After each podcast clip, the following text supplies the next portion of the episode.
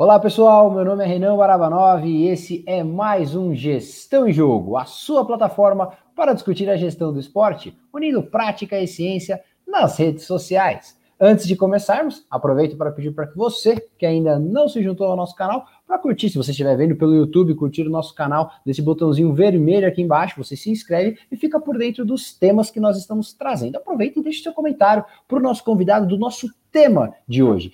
E falando do nosso tema de hoje, né? Hoje nós vamos falar de um tema extremamente especial, extremamente bacana para muitos profissionais, para muitos curiosos, estudantes ou jovens profissionais da área da gestão do esporte, que é a gestão de a gestão e operação de eventos esportivos. É um tema que gera muitas dúvidas, muitas pessoas têm dificuldade para entender como funciona, querem saber mais, têm curiosidades para saber o, o por trás das câmeras, por trás das cenas, como que trabalha, né? Todo esse, como que funciona todo esse aparato de operações de eventos esportivos. E para isso, nós convidamos um dos maiores profissionais em termos de experiência de grandes eventos nacionais e internacionais, eventos esportivos. Luiz Augusto Brum, gerente de operações de eventos da Dentsu Team Copa. Tudo bem, Luiz?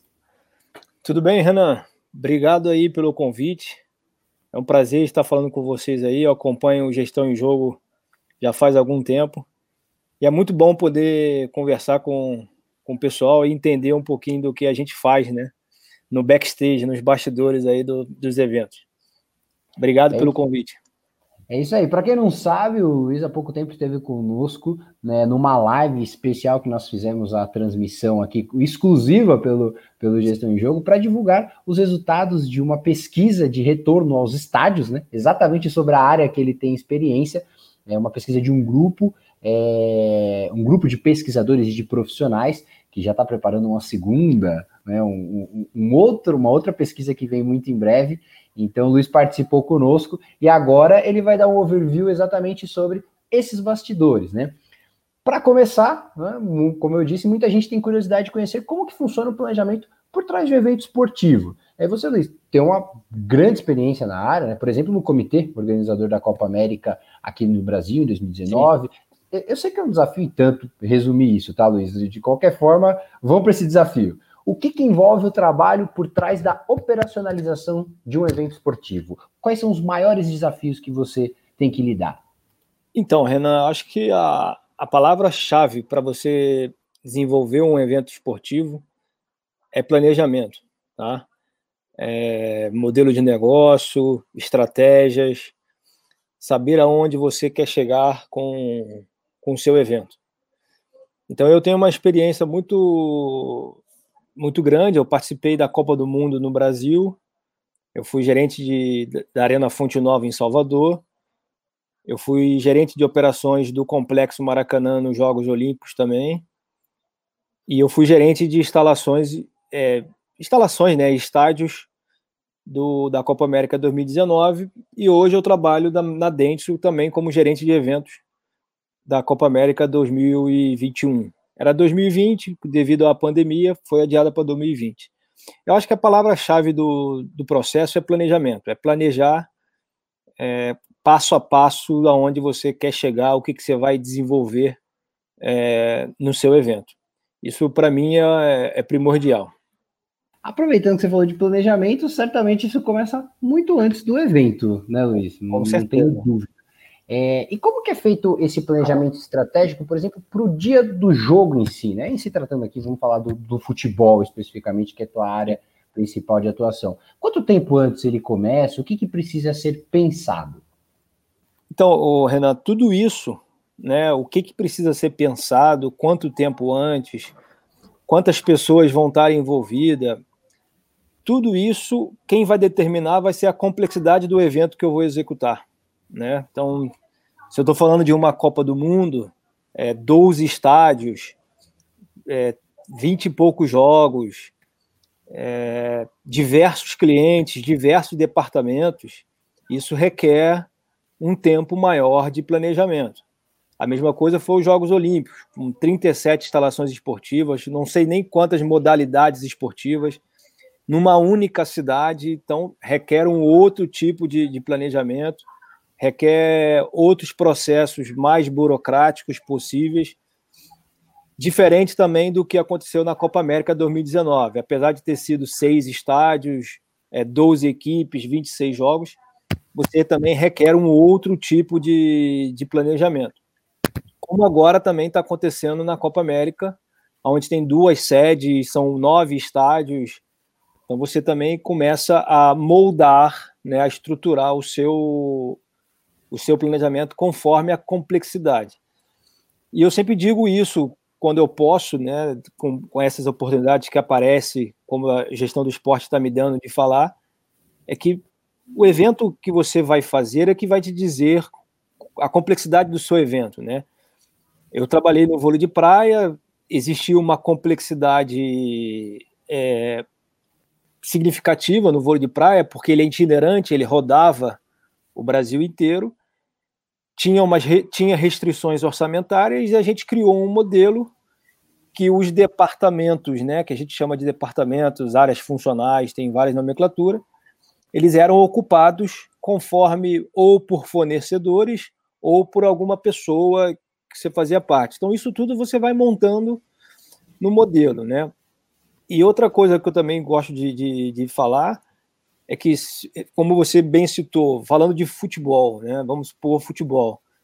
É, você tem um planejamento ali para o ano e você vai só ajustando ele conforme for, for a partida, né? Então você não precisa é, ter vários modelos operacionais. Você vai ter um modelo operacional para o jogo, um modelo operacional para o show, com capacidade de 50, 30 e 20 mil pessoas, você começa a adequar o modelo que você, você vive constantemente, o modelo de negócio que você tem dentro da sua arena. Né?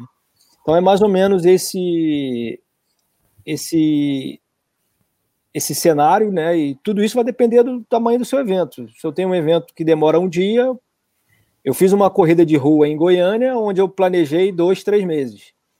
Então, e, e era só eu, entendeu? Não, então, desenvolvi alguns documentos, é, não necessariamente copiei coisas do, do, do Rio 2016, porque nós estamos falando de, um, de uma outra complexidade. Mas a ideia é mais ou menos essa, né? O, o é mais ou menos este. É, o, o, você mencionou uma coisa interessante, né, Luiz? A, a questão de ter eventos é, de um dia de duração e a questão de você ter eventos mais longos, né? É, e, e, também, claro, você participou de Jogos Olímpicos, você participou de Copa do Mundo, Copa América, que certamente tem essa é, a, a diferença entre eventos locais e eventos internacionais. É, a complexidade, os custos eu imagino que sejam muito diferentes, né? Os, os, investimentos realizados. Mas a complexidade na gestão, quais os, o que, que diferencia um evento de outro, né? Quais os desafios que você lida num tipo de evento nacional e você não lida num, num tipo de evento internacional e vice-versa? Eu acho que, minha opinião, né? Acho que não vai mudar o que, que é nacional, o que, que é internacional. Vai mudar o, qual é o nível de serviço que você vai entregar o que, que está acordado com seus patrocinadores, o que, que está acordado com seus stakeholders. Né? Então, isso é o que vai dizer quais são as suas dificuldades.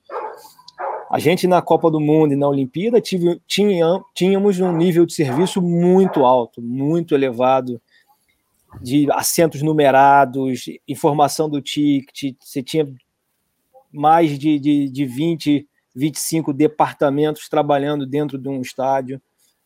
É, são áreas funcionais, cada um cuida do. Eu costumo dizer que cada um cuida do seu quadrado, né? E eu, como, como gerente de operações, eu ajustava esses quadrados, porque é, cada um, gerenciamento pessoas, né? Gerenciando pessoas, cada um olha mais para o seu quadrado do que para o quadrado do, do, do amiguinho do lado. Então, assim, essa é a maior dificuldade, a gestão de pessoas e dependendo do nível de serviço que você quer, né? Eu, eu ultimamente eu tenho pensado bastante sobre o assunto futebol, não em relação à pandemia, né? não estou falando de pandemia, eu falo antes da pandemia, é que o, os clubes e os estádios eles enxergam o, o, eles, não, eles não enxergam o campeonato como um projeto. Eles vão trabalhando jogo a jogo. Né? Então, isso eu acredito, eu não tive a oportunidade de trabalhar em nenhum clube, em, em nenhum estádio é, nessa parte de operações, mas eu creio que essa dificuldade maior é você montar um planejamento por jogo e você não ter um, um, um projeto do campeonato. O que, que eu quero com aquele campeonato? E na maioria das vezes a estratégia está sempre voltada para o resultado. É, se meu time ganhar, eu estou bem. Se meu time perder, eu estou mal. E aí a gente fica sempre dependendo da, da bolinha entrar na, na casinha para você poder ter sucesso no seu evento. É, é, recentemente nós recebemos, aí você conhece é, o Rômulo, né, um profissional fantástico, é, para falarmos exatamente do tema de, de fan experience, né, que é a questão de, de trazer o torcedor para o estádio independente do, do resultado, né, fazer com que o torcedor é, esteja lá, aproveite, desfrute dos momentos. A, a derrota, ainda que seja complicado no, no quesito esporte, produto esporte, né, é, a, a, derrota, o empate ou a vitória, o resultado do, do jogo sendo algo secundário. Mas você tocou num ponto, Luiz, que aí eu gostaria de, é, de, de, levantar contigo, né? Que é a questão do, do futebol em si e dos clubes. Talvez essa questão da, da operação das arenas não esteja um pouco relacionada à, à própria particularidade dos clubes brasileiros. Muitos deles não têm a posse da própria arena, depende de estádios públicos, ou tem uma situação que a arena ela é dividida, por exemplo, no caso do, do Allianz, é, a arena não é do, do, próprio clube momentaneamente. Isso não seria um fator que conta também para esse planejamento a longo prazo? Acredito que sim, tá? Mas eu, eu falo eu falo do seguinte ponto, né? Exemplo, a gente faz uma, uma análise é, o que, que eu quero fazer? Vou dar um exemplo aqui. A gente, quando eu trabalhei na, com vôlei de praia, a gente tinha uma parceria, a Confederação Brasileira de Vôlei de Praia, de Confederação Brasileira de Vôlei, tinha uma parceria com um banco, Banco do Brasil. Acho que não tem problema nenhum a gente falar sobre marcas. E até porque é um dos mais antigos, né? Uma das parcerias mais antigas. E o Banco do Brasil, junto com a CBV, eles tinham uma estratégia de ambas as partes. Uma que era massificar o esporte, massificar o vôlei de praia, ele precisa ter o, o esporte tocando em todos os, os estados. E o banco tinha uma estratégia que era renovar os, os seus clientes. tinham feito uma pesquisa e identificaram que os clientes estavam com a faixa etária bastante avançada e eles queriam renovar essa, essa cartela de clientes dele. Então, as duas estratégias colaram e foi feito isso aí. Então, a gente trabalhou é, rodando o Brasil, por isso que o evento de vôlei de praia ele é itinerário, ele rodava, ia cidade por cidade. Para quê? Para difundir a modalidade e, com isso, estrategicamente, ter a, o, o, banco junto com isso. Quando eu fiz a corrida de rua de Goiânia, eu também fiz. O, a gente teve uma estratégia de sustentabilidade. A gente estava com aquela, aquele problema de de, de desmatamento, do incêndio na, no cerrado. Então a gente tinha uma estratégia ali de sustentabilidade que a gente também entendeu que faz parte de um bem-estar, faz parte de saúde. Então tinha alguma coisa ali interligada para que a gente pudesse fazer isso. O que, eu, o que eu falo em relação a essa parte de futebol é que eu não, não vejo, nunca vi, procurei já, não, não tem isso. Se alguém tiver, me mostre, eu estou totalmente aberto, posso até mudar de opinião depois, quando tiver alguma coisa mais concreta. Mas eu não vejo um objetivo muito claro, certo? Um objetivo muito tangível. Exemplo, ah, eu vou usar o campeonato estadual para aumentar o meu número de sócios torcedores. Então eu tenho que criar uma estratégia. Eu tenho 12 jogos para criar uma estratégia para que o meu número de sócio torcedor aumente. Mas para aumentar, eu tenho que manter o que eu já tenho. Então, eu crio umas estratégias, eu crio as estratégias para que eu possa atingir os meus objetivos. Então, eu estou falando de modelo de negócio, eu estou falando de é, projeto Canvas, que te dá uma visão do que você quer, quem são os seus parceiros. Então, eu sinto falta disso, né? Eu sinto falta desse. O que, que eu quero com aquilo ali? Não é. Assim, a gente já. O mercado internacional já passou dessa idade primitiva de vender é, jogo há muito tempo. Ninguém mais vende o jogo. Você vende o jogo e mais um monte de coisa agrupada dentro desse processo. Então, assim, ah, eu quero aumentar o número de sócio-torcedor infantil. Cara, cria uma área de kids dentro do estádio, proporciona, você faz.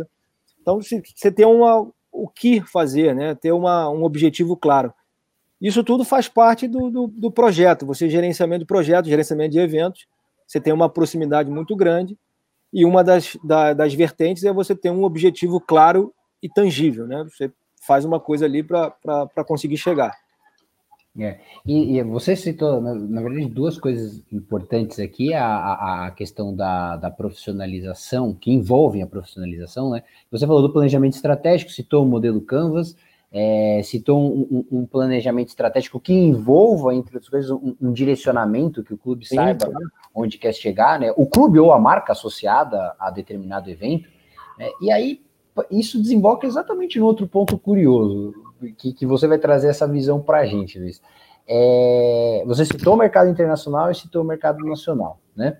É, quando você participa desses eventos internacionais, você gerencia equipes, é, que, há suprimento de, de, de, de pessoas, de profissionais para abastecer aqui dentro, ou é necessário ainda buscar lá fora? Né? Qual é a tua visão sobre isso? Ah, eu acho que dentro da, da cronologia, em 2007, no Pan-Americano, que foi o primeiro evento, eu acho que a mão de obra local era um pouco deficitária, vamos chamar assim. E foi necessário trazer algumas consultorias, trazer algumas, algumas algum mercado internacional para próximo. Passou Copa das Confederações, passou PAN, passou Copa das Confederações, passou Copa do Mundo, passou Olimpíada e passou Copa América. Hoje nós temos diversos brasileiros no mercado internacional. Tem, onde você imaginar que tem evento, você tem alguém, algum brasileiro. Então você tem brasileiro em Tóquio, você tem brasileiro na Copa do Mundo de, de 2022, você tem brasileiro no Comitê Olímpico Internacional, você tem brasileiro na FIFA, você tem brasileiro na UEFA. Então você tem uma, você tem brasileiro no, eu agora na Copa América, Argentina e, e Colômbia. Você teve brasileiro nos Jogos Olímpicos da Juventude, então a gente tem tem é, bastante mão de obra disponível no mercado, é, profissionais qualificados que, que estudaram e, e, e se profissionalizaram nesta área, né? O mercado isso está disponível, tem bastante no mercado.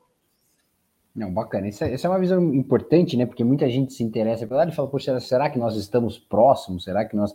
Eu acho que talvez essa, essa bagagem, essa experiência acumulada, né? Nós fomos o centro aí durante um, ou pelo menos uma década, um pouco mais que uma década até, né? Desde Sim. o PAN, nós acabamos sendo o centro de eventos esportivos de grande porte, né? Eventos internacionais. E isso claramente nos, nos traz alguma bagagem para os profissionais, para a área em si, né? Para a área Sim. da gestão do esporte.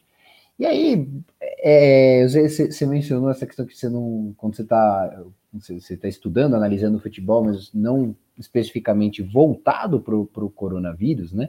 Mas a gente tem que fazer essa pergunta, até porque você é, pesquisou Sim, sobre claro. o tema, está pesquisando. É, com a volta dos jogos de futebol, como que vai ficar esse planejamento? O que, que você espera? Qual que são as suas. Muita coisa ainda sei que não tem nem como esperar, porque depende de da, dos Sim. protocolos sanitários, tudo, mas o que, que você espera desse novo formato com o torcedor em casa, é, com redução da equipe de apoio para atuar nesse chamado novo normal? Então, Renan, eu acho que vai ter dois momentos, tá? O primeiro momento é o que a gente está vivendo agora, que é o futebol sem público. Então, o futebol sem público, alguns departamentos estão se reinventando, se adequando. Não sei exatamente qual seria a, a melhor palavra, mas eu se readequando, se reinventando, criando algumas coisas, né? Que é a parte de televisão, a parte de imprensa. É uma coisa que eu percebi nitidamente, o novo modelo de entrevista de televisão abrange muito mais o ângulo de camisa dos jogadores e expõe muito mais os patrocinadores do que o modelo antigo, que dá o foco lá e só fica o, o, o rosto do, do, jogador. Então, algumas e acaba coisas... sendo um pouco forçado, né? Até, porque é, então, obrigado. eu acho que vai ter alguma coisa. E o segundo momento, a gente fala da volta dos espectadores. E, sinceramente, a gente no, no grupo de pesquisa que a gente desenvolveu sobre a volta do futebol, do Covid, do futebol com Covid, a gente tem uma tendência a acreditar que o nível de serviço nos estádios vai ter que melhorar de uma forma obrigatória, né? É, se eu tenho um distanciamento social, eu já começo o seguinte: como é que eu vou dizer que o cara vai sentar em tal cadeira e ele vai sentar em outra cadeira? Então, eu, obrigatoriamente, eu vou ser obri... eu sou tendencioso a vender ingresso numerado. Então, você já começa a entrar no modelo dos megas eventos que forem ingressos numerados. Aí você entra em diversas prestações de serviço, tanto de serviços de limpeza como serviço de orientação. Né? Você tem que ter uma melhor comunicação com o seu cliente, é, vai ter aplicativo para você agendar a sua hora de entrada no estádio, você vai ter aplicativo de agendamento de compra de alimentos e bebidas, você vai ter um melhor serviço de higienização dos banheiros. Então, assim, tem estádios que você vai ter banheiro, que você tinha, né? banheiro que não tinha água, não tinha sabão e não tinha papel. Agora ele vai ter que ter água, sabão, papel, álcool gel, limpeza de 12 em 2 minutos e controle na porta.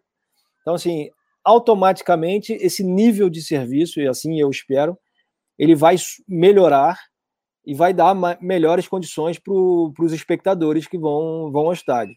Essa é a minha perspectiva. Acho que tem que melhorar o nível de serviço, tem que melhorar a experiência dele do, do espectador dentro do, do estádio. Acho que o Romulo já deve ter falado bastante sobre fan experience, fan engagement. Inclusive, hoje eu postei nas minhas redes sociais, na parte do LinkedIn, é, uma, uma apresentação que eu fiz sobre esse parte de fan engagement, fan experience. E eu acho que esse nível de serviço vai, vai, vai melhorar. Ele tende a melhorar, né? Devido a esses novos protocolos de higiene e saúde. É, talvez vamos, vamos aquela, ver, Talvez aquela cultura do, do estádio, né? Eu vou para o estádio mesmo para. Não quero Sim. banheiro limpo. Né? Isso, isso é, a, a, foi forçado a mudar em função do coronavírus, né? Essa é, parte. Eu acho, que... Claro, eu acho que assim, vale até um, é, um outro bate-papo, uma outra oportunidade de a gente falar sobre estádios, é, mas o, o, nós brasileiros precisamos entender que o, o futebol, ou estádio, ou esporte virou negócio. Então, assim, se tem gente colocando dinheiro ali, é porque agora é business. Eu não posso mais fazer um jogo de futebol porque eu quero agradar o Renan. Não, Renan pô, não gosta de banheiro, não tem problema não, não bota banheiro não virou business, virou negócio. A gente tem que ter essa mentalidade agora em, todas, em todos os âmbitos, tá? Dentro de campo, jogadores, contratos, televisão e o, o espectador que vai, vai ao campo, né? Então é business, é negócio. Não, bacana. Bom, infelizmente, né, o papo tá fantástico como sempre, não poderia deixar de ser é, um papo com alguém que tem tanto conhecimento, mas o nosso tempo já está se esgotando e o que eu vou, além de agradecer Luiz, eu já vou deixar o convite para nós marcarmos para falar especificamente sobre o tema de estádios e talvez fazemos uma é, um, um, trio de uma discussão aqui, convidando inclusive o Rômulo e o Luiz Excelente. para estarem presentes. Eu ia, eu ia justamente falar sobre isso. Acho que vale, vale legal, porque com essa parte de eventos, né, a gente precisa ter um modelo de negócio. É uma conta simples: quanto que eu arrecado e quanto que eu vou gastar com o meu evento para que eu tenha o, o, o, lucro, né? Então você tem é, a teoria de 4S que eu chamo, que veio lá dos Jogos Olímpicos com o Gustavo Nascimento, é staff, stuff, space e sempre me foge uma, cara. Eu sempre falo é pessoas, equipamentos, é, áreas, espaço, né? Áreas e fluxo, né? Então você tem toda essa esse mecanismo de planejamento, o que, que você precisa. Só que para você colocar isso de pé, você precisa fazer uma conta, né? Quanto que eu tenho de patrocínio, quanto que eu tenho de custo operacional, quanto que eu vou ter de receita de ticket, e você começa a montar o seu evento para que ele seja um evento que sustente em pé. Então, planejamento, modelo de negócio, é, estratégias, você tem que ter ali nos bastidores para falar. Da mesma forma que você tem que ter numa, numa gestão de arena, numa gestão de estádios, você tem que ter todos esses players, toda essa, essa engrenagem funcionando da melhor forma possível. Mas eu agradeço aí, pena que esse bate-papo é muito rápido, a gente não, não consegue é, expor tudo que a gente gostaria, mas enfim, é, fico fica o meu agradecimento a você, Renan, e ao, ao projeto, à gestão do gestão em jogo e disponível para qualquer tipo de outro bate-papo, outra oportunidade, convite, estamos aí. Tá bom? É isso aí.